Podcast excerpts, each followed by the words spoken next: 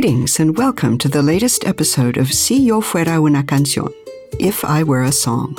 We are a community based podcast and radio show in which people of Santa Ana, California tell us in their own words about the music that means the most to them. I'm Elizabeth Le Guin, your program host and director of this project. The project is based on my conviction that we people in the modern urban world need to learn to listen to one another, and that music and all it brings us is the perfect place to begin. My name is David Castañeda, music researcher here for the Si Yo Fuera Una Canción podcast. I'm so happy to be a part of this project, using my scholarly training and my performance experience to bring you the stories, music, and lived experiences of those living right here in Santa Ana. In this interview with Marilyn Montaño, I was especially moved and inspired to hear about the ways in which Marilyn's life has revolved around books, writing, and the institutions that support them. This, our final interview for 2021, is dedicated to the power of words. Words can save lives. They can give our lives a path forward, a reason for being. And we all create new worlds with our words every single day. All right. Welcome, Marilyn. I am thrilled to be interviewing you and getting to know you a little better through this interview. And let's start right off. Uh, if you don't mind introducing yourself to the listeners, uh, your name, if you're comfortable sharing your age, that would be great. And tell us a little bit about your connection with Santa Ana. Uh, my name is Marilyn Montaño. I am 27 years old, um, born and raised in Santa Ana and how I got to Santana, I have to first address uh, my parents because my parents migrated um, from Puebla, Mexico to Santana um, around their um, er, the early 90s, late 80s. Um, I don't have the exact time. That's how I'm here in Santa Ana. uh huh. Uh huh. It, that was, as I understand it, that was a period of a lot of migration from Mexico into, into Santa Ana. I mean, a, a number of interviewees that I've had that are approximately your age, uh, yeah, that's when their parents came. Yeah, and I still have uh, yet to know more about their personal story before I was born because I'm interested mm-hmm. in that. So um, but whenever someone asks me, it's always uh, I'll say yeah, Santana. Um, but uh, it's always kind of I like to ad- you know acknowledge them because without them I wouldn't be here. So.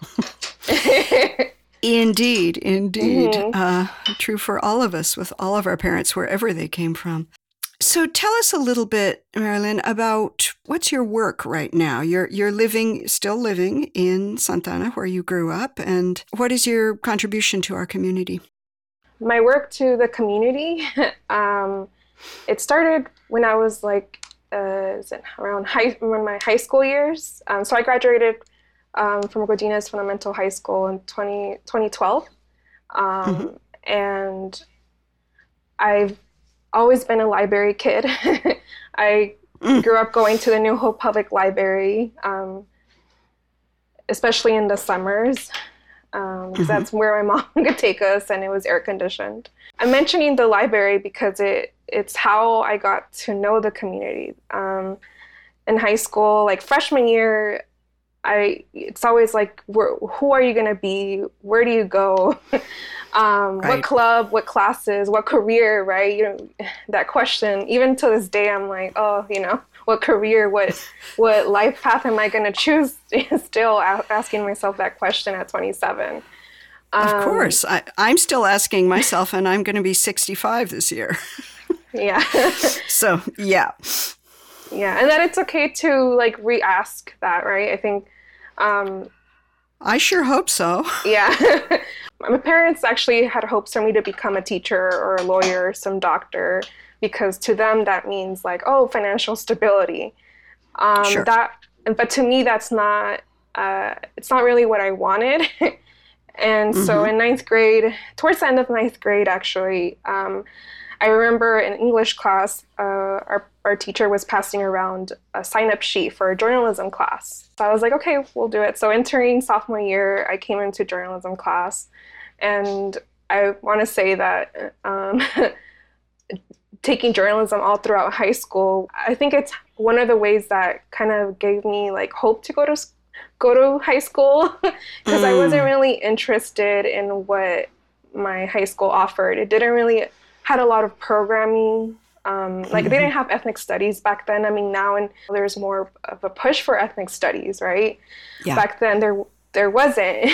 um, yeah. And I, I didn't really feel like uh, I, my concentration wasn't that great. I didn't have, I wasn't your like A plus student. I was like a CD um, a student, but I was, I, I, I had, there were the words inside of me. I just didn't know how to express them or how, or I, I know I wanted to say something because there was a lot going on in my surroundings and I was just like, and being so angry at the same time, how do I mm. express all this?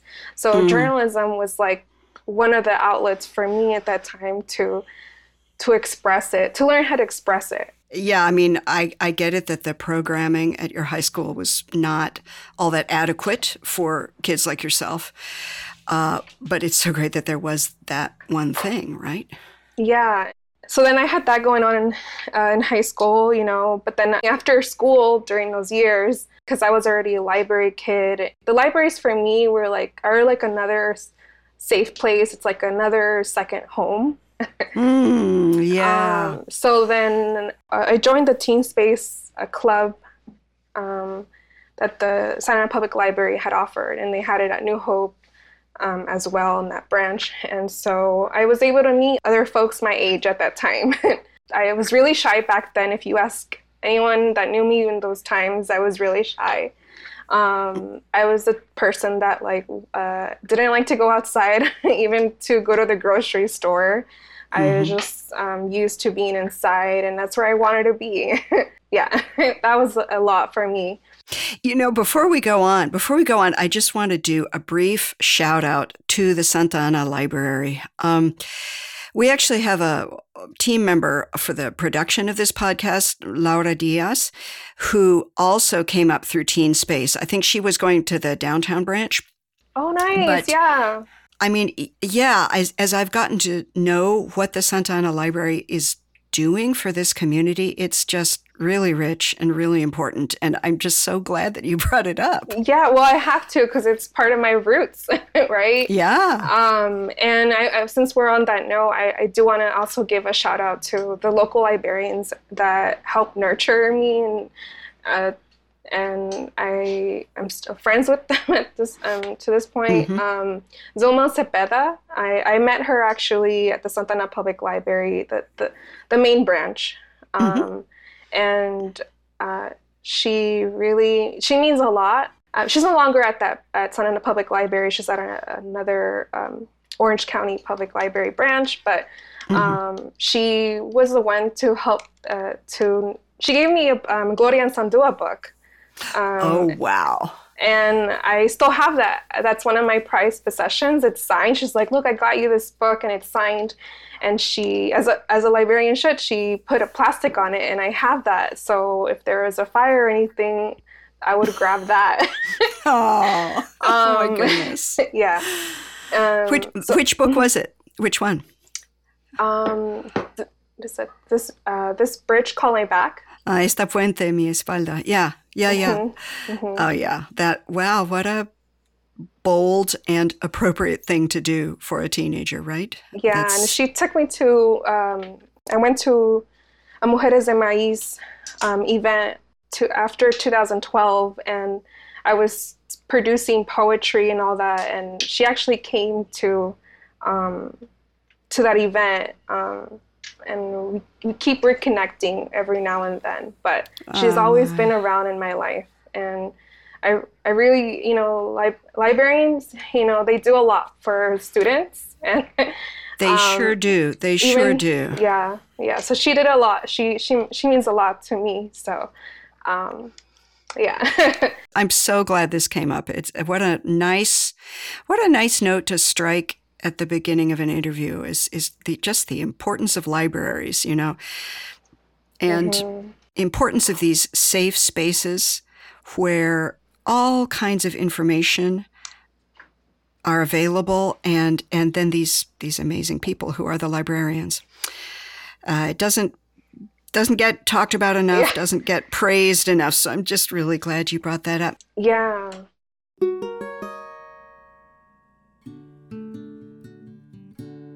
Knowledge is power, and the history of libraries shows it.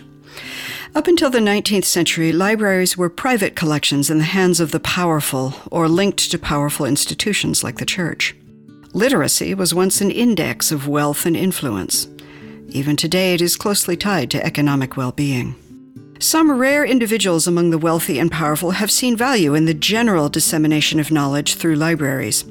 Thus, in 1640, the Bishop of Puebla, Juan de Palafox y Mendoza, established the Biblioteca Palafoxiana with 5,000 books from his private collection, under the condition that they be available to any reader. This makes it the oldest public library in the Western Hemisphere. However, it's important to bear in mind that the literacy rate in 17th century Nueva España was well under 10% and included virtually no women or indigenous people.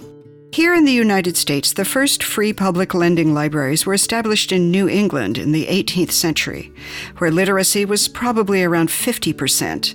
But again, we're talking about white men. There are few more telling recognitions of the power in knowledge and in literacy than the fact that enslaved persons were prohibited from learning to read or write. In both the USA and Mexico, literacy rates continue to improve, though it has been a slow climb in Mexico, where as late as 1950, less than half the adult population knew how to read and write. There are at present about 9,000 municipal public libraries, like Santa Ana's, in the USA, and about 7,000 in Mexico. No library is truly free, of course. Those in the USA are supported by local and municipal governments using tax dollars, while in Mexico, libraries are part of a federally administered system. It's not incidental that they are all a not for profit model. The benefits of libraries are not easily quantifiable, but they tend toward greater social equality rather than individual gain.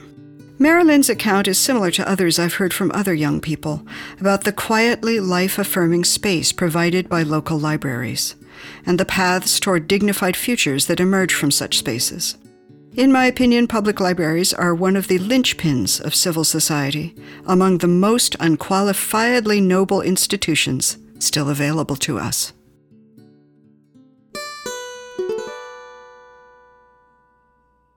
So, so let's fast forward just a tiny bit and tell us how this has brought you to what you're doing today uh, to make your to make your living, but also, you know, unpaid work also counts, of course. Right. Yes. Yes. Um, so, you know, I started to meet other folks in the community through um, the Santa Ana Public Library, and that's where I found out about Barrio Writers, which is a creative writing program um, that mm. happens every summer.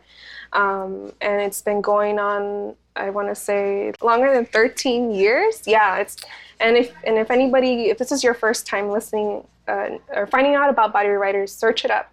Um, it's still going on. I, I, knew about Barrio Writers because of the Santa Ana Public Library, and that's where I got to meet other folks in the community. And and because at that time, Barrio Writers, um, it got hosted at El Centro Cultural de Mexico, and that's mm-hmm. how I mm-hmm. got to meet other folks in the community from that space. Mm-hmm. Um, uh, and I met folks from Raiz, which now they're called uh, Resilience Orange County. I met folks from uh, the Latina Breath of Fire, Elvia and Elvia's um, Susana Calva, who still does um, theater and poetry, and um, and Sarah Guerrero and all the folks. Fast forward to like around senior year, I I started mm. doing journalism internships. I was the second um, student actually to ever intern from the Santa Ana School District um, at the Orange County Register because back then they didn't have a program like that. So yeah, you know, I, I at the time I was like, I'm gonna do journalism. I'm set, right? Mm-hmm, um, mm-hmm. Back then I was like, who do who do I go to like uh, ask about uh, what it's like being a journalist, right? there was these connections and i actually got directed to meet um, teresa cisneros at the orange county register at that time mm-hmm. um, and then so i was under her mentorship and ron gonzalez at that time so from there i was like so what do i what do i report on well i'm going to report on what's going on in the in santana at that time my focus I wanted to do more like arts and culture. So mm-hmm. I remember like I would um, ask a local artist uh, to interview them, and we would meet at Cafe Calac or Calacas at that time. Mm-hmm. It's no longer there, but I always remember that because that's where I would ask um, folks to if they want to get interviewed. I'm like, let's meet there, and we'd go and we'd talk, and I would you know have my notebook and I we, we would uh, do the interview. I went from the register, then I went to the Voice of OC. I, mm-hmm. It was a short, in, um, short uh, internship, and they're also local. Um, mm-hmm. And then I went on to uh, the OC Weekly back when they were in Red Hill.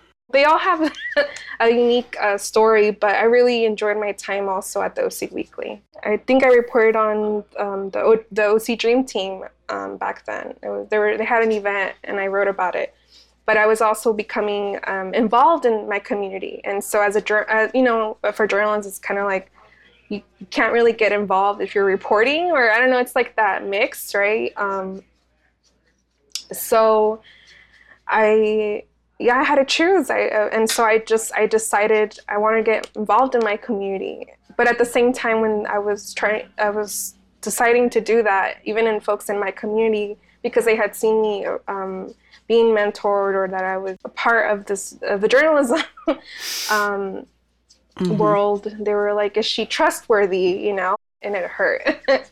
yeah. Um, you know, I think that's a really interesting thing that you're pointed at right there, and I, I want to see if I can articulate it a little further because because it's I mean journalists are supposed to be I guess objective would be yes. the word right there's always got to be like you're one step back, kind of looking at what's going on.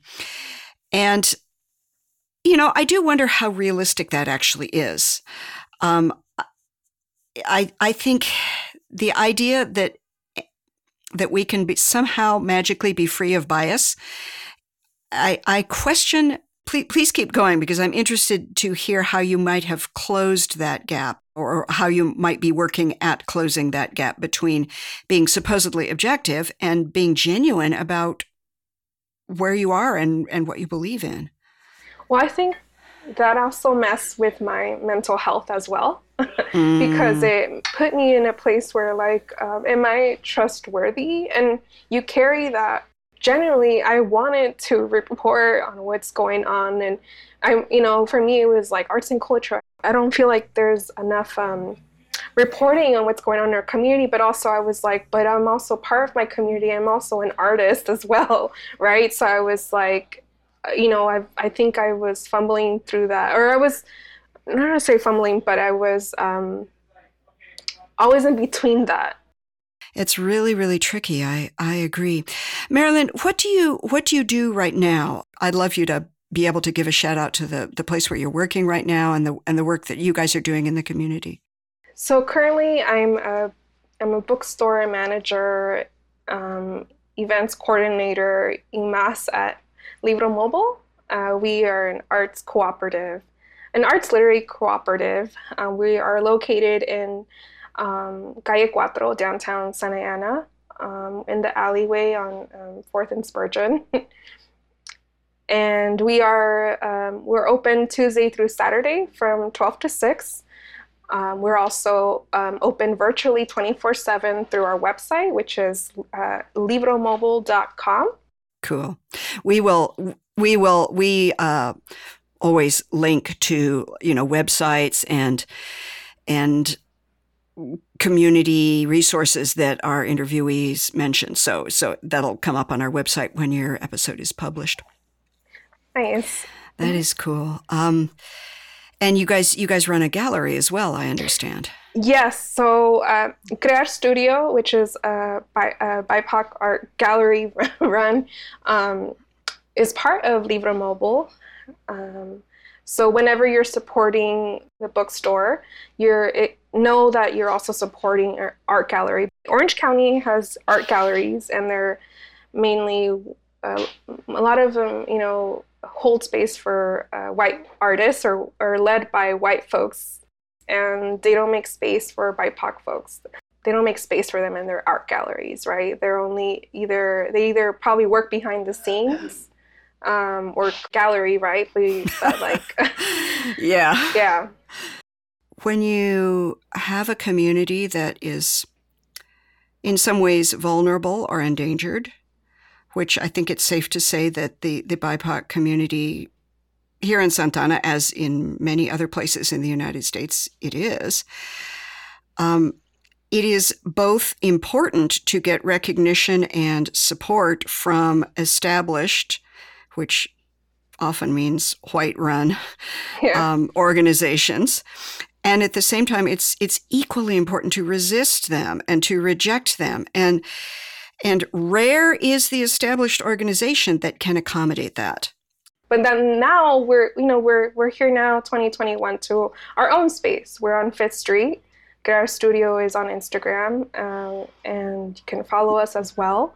And we are featuring local BIPOC artists that you know have never gotten the chance to show in their own city, and that's sad. Like for instance, there's Albert Lopez. Uh, he's the first who got to exhibit here at our Studio um, recently, and his show was called El Baile del Dólar que Nunca Tuve, and you can still see all that virtually through Crear Studio. Albert Lopez got to show um, all around, right? But not in his own uh, city where he grew up in um, yeah. until now. And he actually has a piece um, that got picked up by Cheech Marin. So, anyways, you know, it's like for Crear Studio, we are we want to change it up, you know, and there's there's a lot of you know um, amazing um, members behind Crear Studio. The founder um, is Sarah Rafael Garcia. She's the art gallery owner. And so, uh, you know, look it up. I want to move us forward now to some music because we've been talking for 32 minutes and there hasn't been any music yet. uh, and music is one of those things, I will say, that can move us forward and unite us where words might separate us. So, and that's one of the reasons that this podcast exists.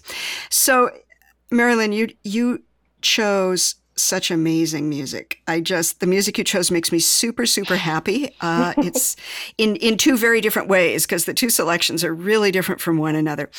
So let's start with the first one, which you chose to represent where you come from, and you want to tell us a little bit about that selection.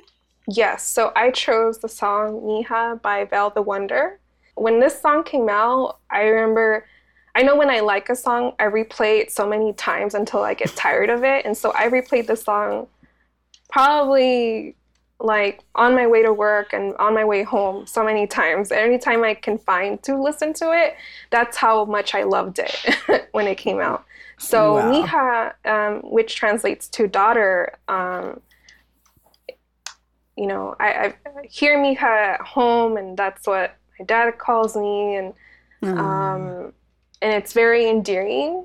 Um, and this song, it, um, choose a song of where you come from. And that mm-hmm. for me is always like, it's so easy to say Santana, right? But then also there's so many layers behind that. And this song for me, um, it reminds me of my dad more, my parents, but my dad more. I have a, and now as a 27 year old, I have a complicated relationship with my own father. Let's listen to it. Yes. Dream big, Mija. Yeah. You can see the world. Uh, everything the sun touches is yours. Don't focus on this place, nah. Dream bigger than anything, then focus on that race. You were meant for big. Yeah, I'm talking real loud. Got me feeling like your dad, real proud. Listen, anything boys can do, you can do better. And no man will love you more than me ever. Your mom, too, uh. Rooting for you always focusing on your future always. I think that's about the most laid back hip hop I've ever heard. Right? Just it's like slows down my breathing, you know. It's so laid back. And and you know the message the message is like pretty strong. You could imagine like these words coming coming out in a in a really different way that would be like like a lot more kind of forceful. So, so what do you think, Marilyn, about the fact that it is so musically, like the beat is so laid back?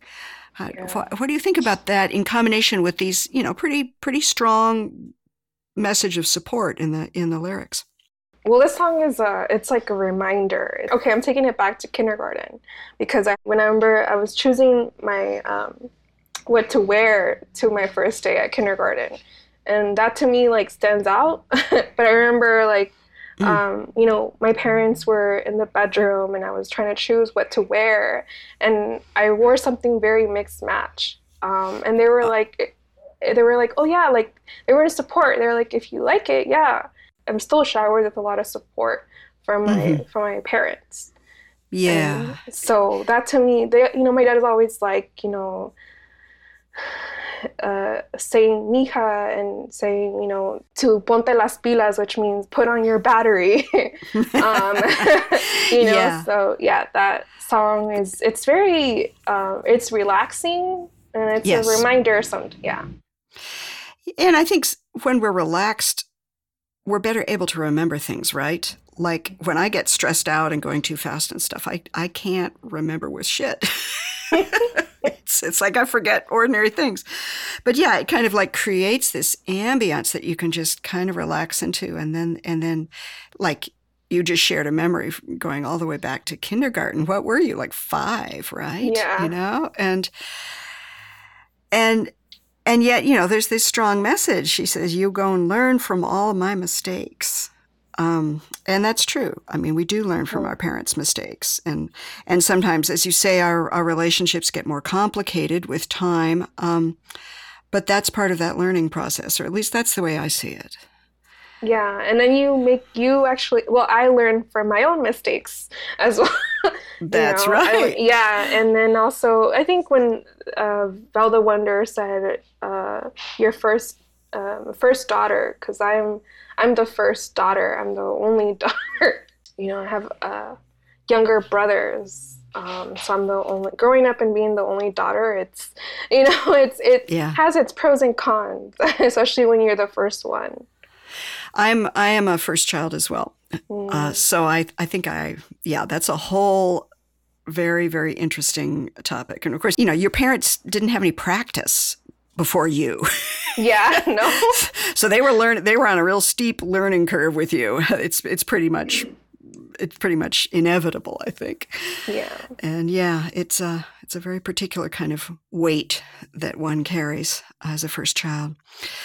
Well, that what a yeah, what a lovely song and the, and the way it evokes um, it evokes the past, I think, through just like creating this open space from the really slow beat and the and the kind of very down tempo trumpet line and stuff. It's uh yeah, I I and I did not know about this artist. And she's interesting, you know, she has no presence on, for instance, Wikipedia, which is like the Bible of finding out about artists you didn't know about. But but she's sufficiently, I would say, underground, or you know, sh- she's operating more through social media. I have not met her personally. I mean, if I ever did, that'd be super cool. But uh, her music, her albums, her the music video to Mija, she um, did a collaboration with the fashion brand. But the thing they go by Bonita Mm-hmm.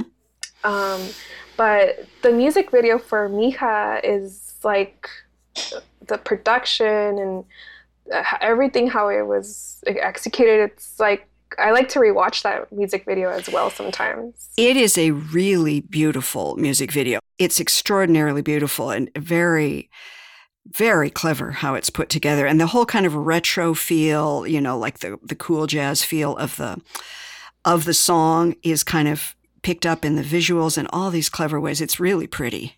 Yeah, um, and so props to you know Vel the Wonder and then all the team that I'm pretty sure you know there's indie musicians who um, they don't get a lot of credit for what they do, not just their music, but everything that goes behind it. Right. You know, I don't I don't know the the cost and everything that went to it, but it's the the the presentation. It speaks for itself. it's know? really it's really mm-hmm. thoughtful and really really beautiful. I agree. Very much like the East Coast, the West Coast also developed its own style of hip hop and rap music. In many ways, the West Coast sound of hip hop and rap, just like the East Coast sound, reflects the societal and cultural events within which the music developed. Many point to the Watts riots of 1965, spurring Bud Schulberg to form the Watts Writers Workshop, which was intended to provide a space for community members to express themselves freely in the face of such a horrendous event. This workshop gave rise to the Watts Prophets, which is seen as one of the principal antecedents of hip hop on the West Coast. In the 1970s, DJs began to create partnerships and production companies, such as Alonzo Williams and Roger Clayton's Unique Dreams, which would later become World Class Wrecking Crew and Uncle Jam's Army. These companies would play some of the most influential shows in venues across Los Angeles. It would be with these companies that artists like NWA, Dr. Dre, DJ Yella, and many others would first be discovered and developed. Through the 1980s into the modern day, the Los Angeles hip hop and rap scene continued to change in response to the communities that support and keep the music alive. This included artists enjoying national and international fame, as well as so called underground artists. As of August 2021, a documentary entitled Where We're From Rise of LA Underground Hip Hop was released for streaming. A link to this amazing documentary will be included with the show notes for this episode. We highly recommend it if you might be interested in the Los Angeles underground hip hop scene. One such underground artist is Vel the Wonder, although she has enjoyed a rise in popularity and commercial success recently.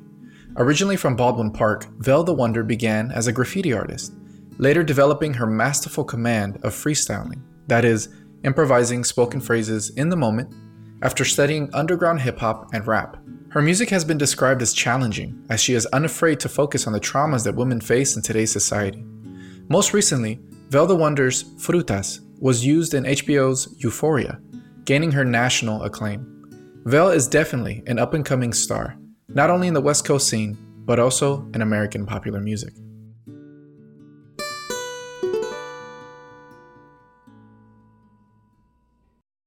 I want to pivot like directly to your next song. While uh, Wonder song is, is still kind of, you know, in our ears a little bit, I want to go directly to your next song because the contrast is so intense. And I, and then I want to talk about that contrast in your life. So let's listen to Downtown Boys. I'm enough. I want more.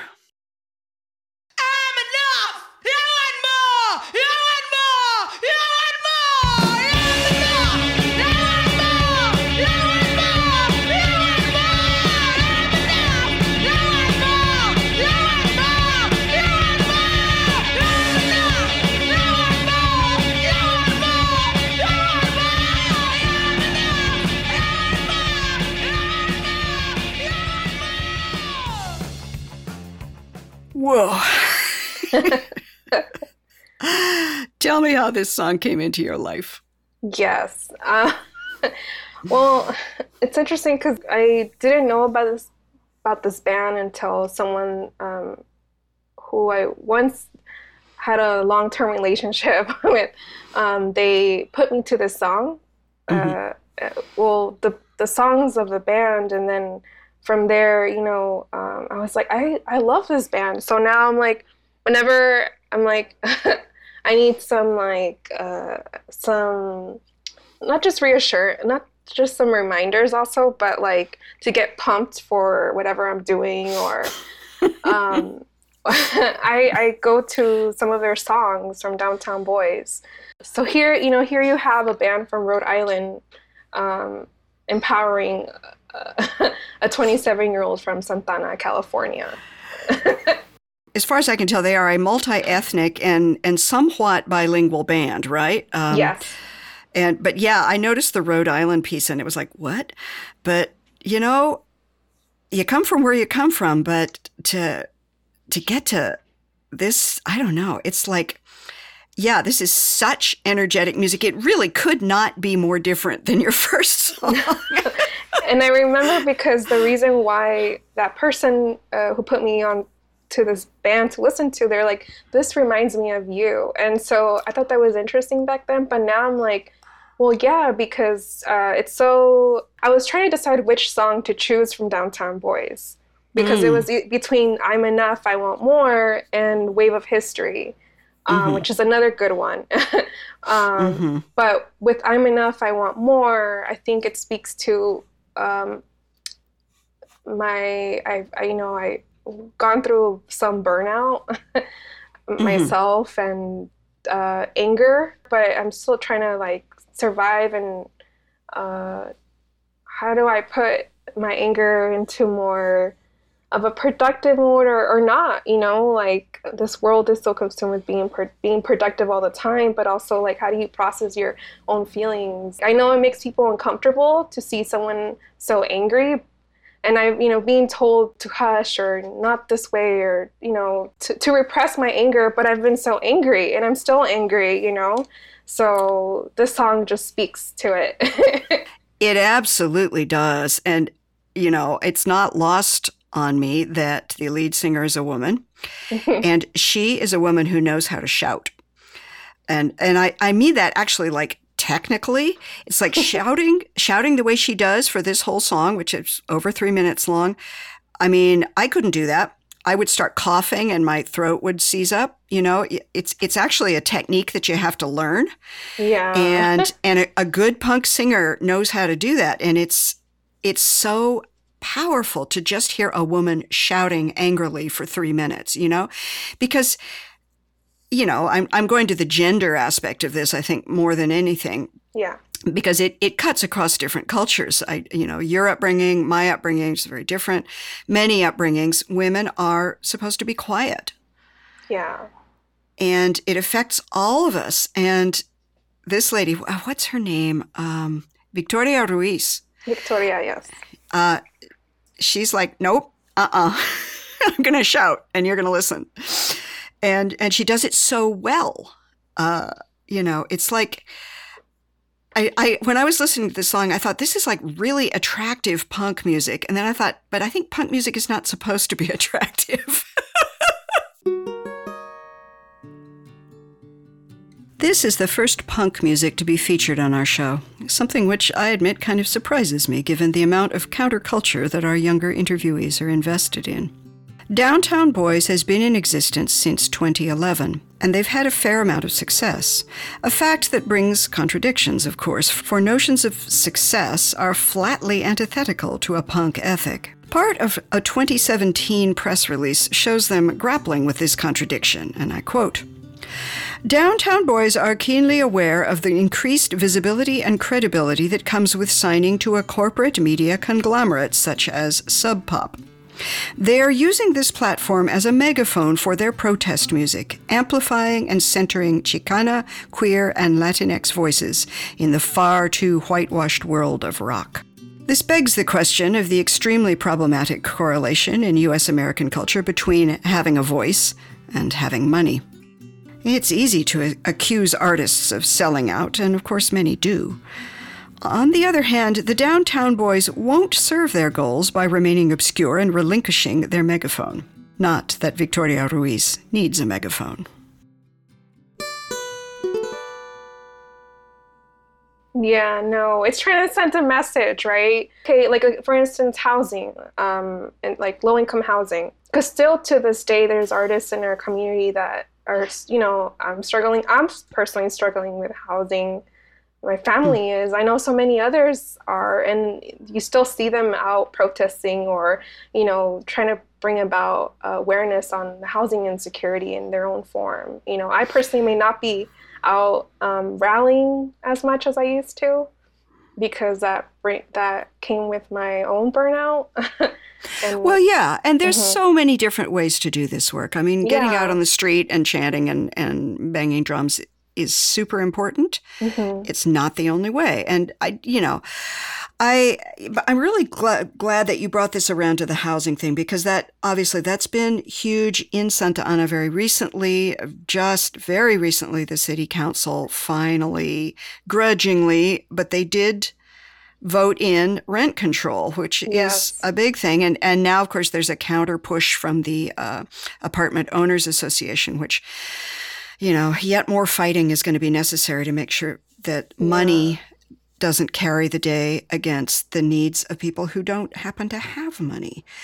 And so it's it's a very present issue in our community, uh, and Santana is far from unique in this way, but it's it's particularly visi- visible here, I think, because the the divide between the haves and the have-nots is it's extremely visible in this community and and it you know you can't like really pretend that it's not there and yeah. and yeah you know pulling uh, victoria ruiz yeah you can do that out on the street by literally shouting on the street and that's important yeah very but important it, it, it is very important mm-hmm. but and i say this again it's mm-hmm. not the only way and there are ways yeah. to shout that are not physical shouting and you know i think running a community bookstore, running a community podcast, you know, the, these are also contributions. And the main thing is that we all kind of pull together and acknowledge one another's contributions to making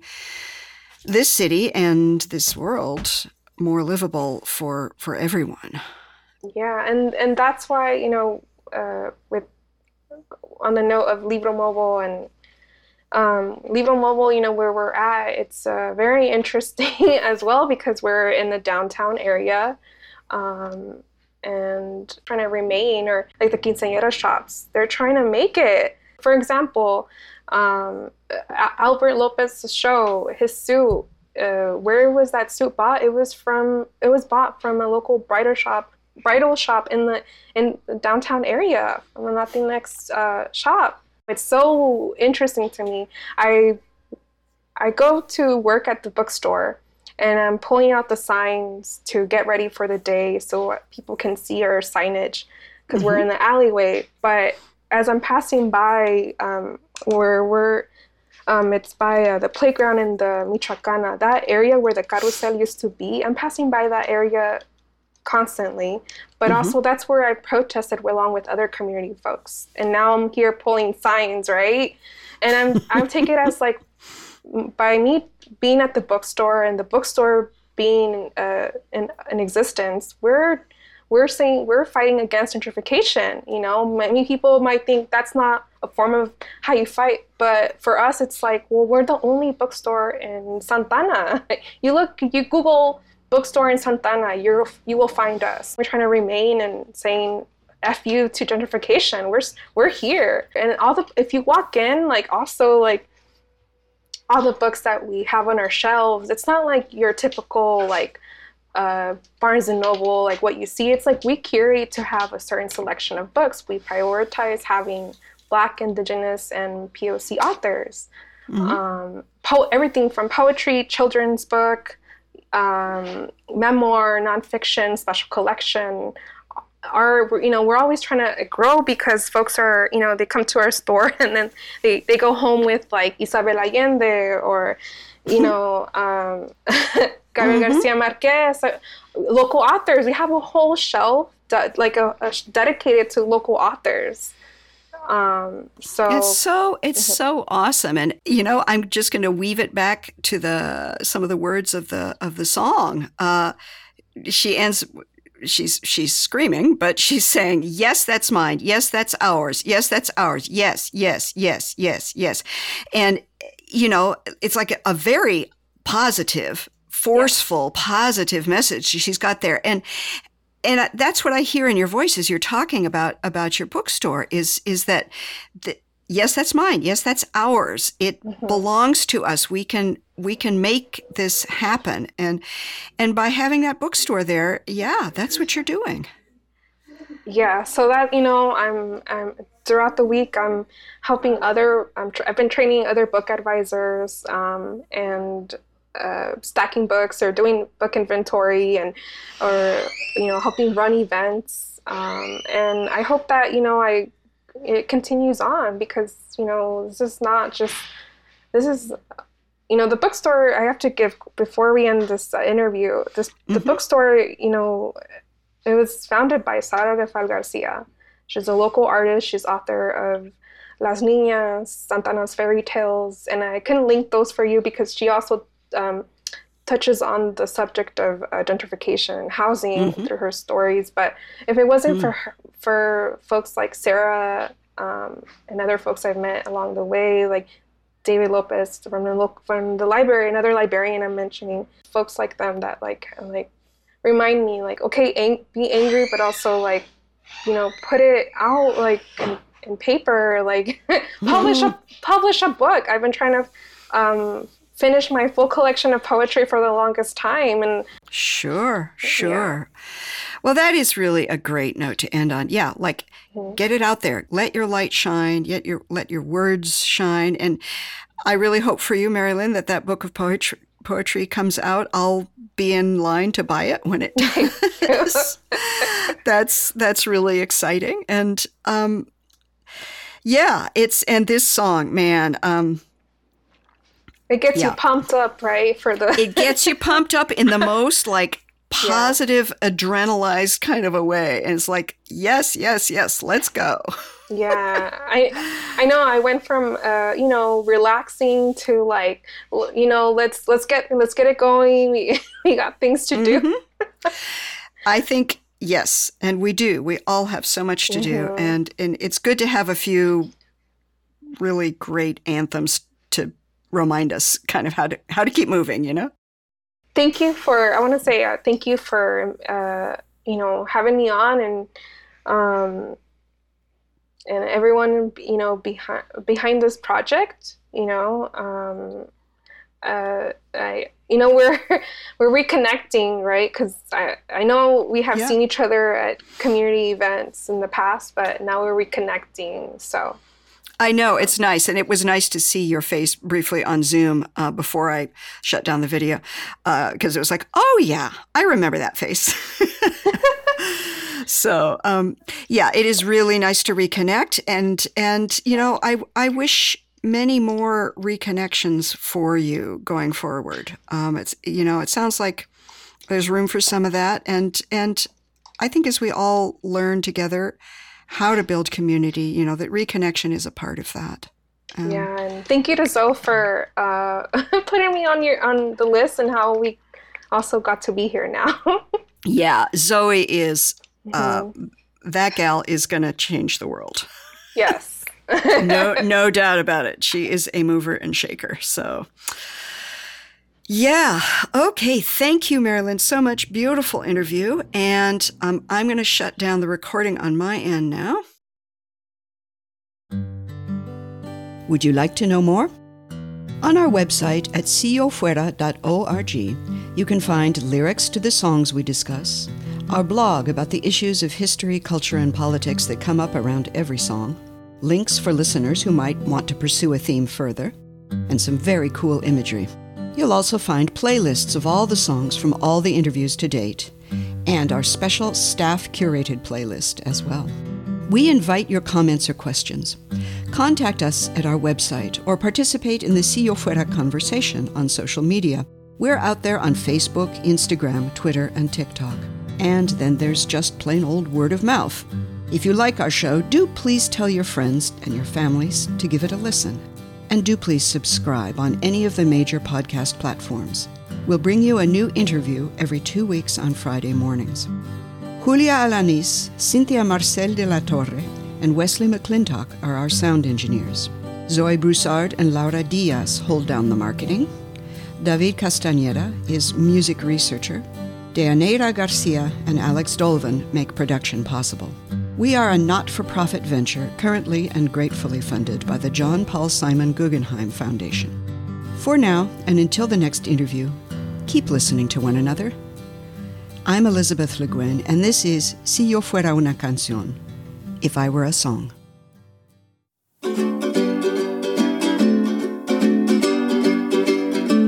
Si yo fuera una canción, sonarían por las calles, las montañas y los valles, mi orgullo y mi pasión. ¿Quién soy yo de corazón? Soy una ola, soy una onda, una vibración que ronda por el universo vivo. Y sonando soy testigo a nuestra unidad más honda.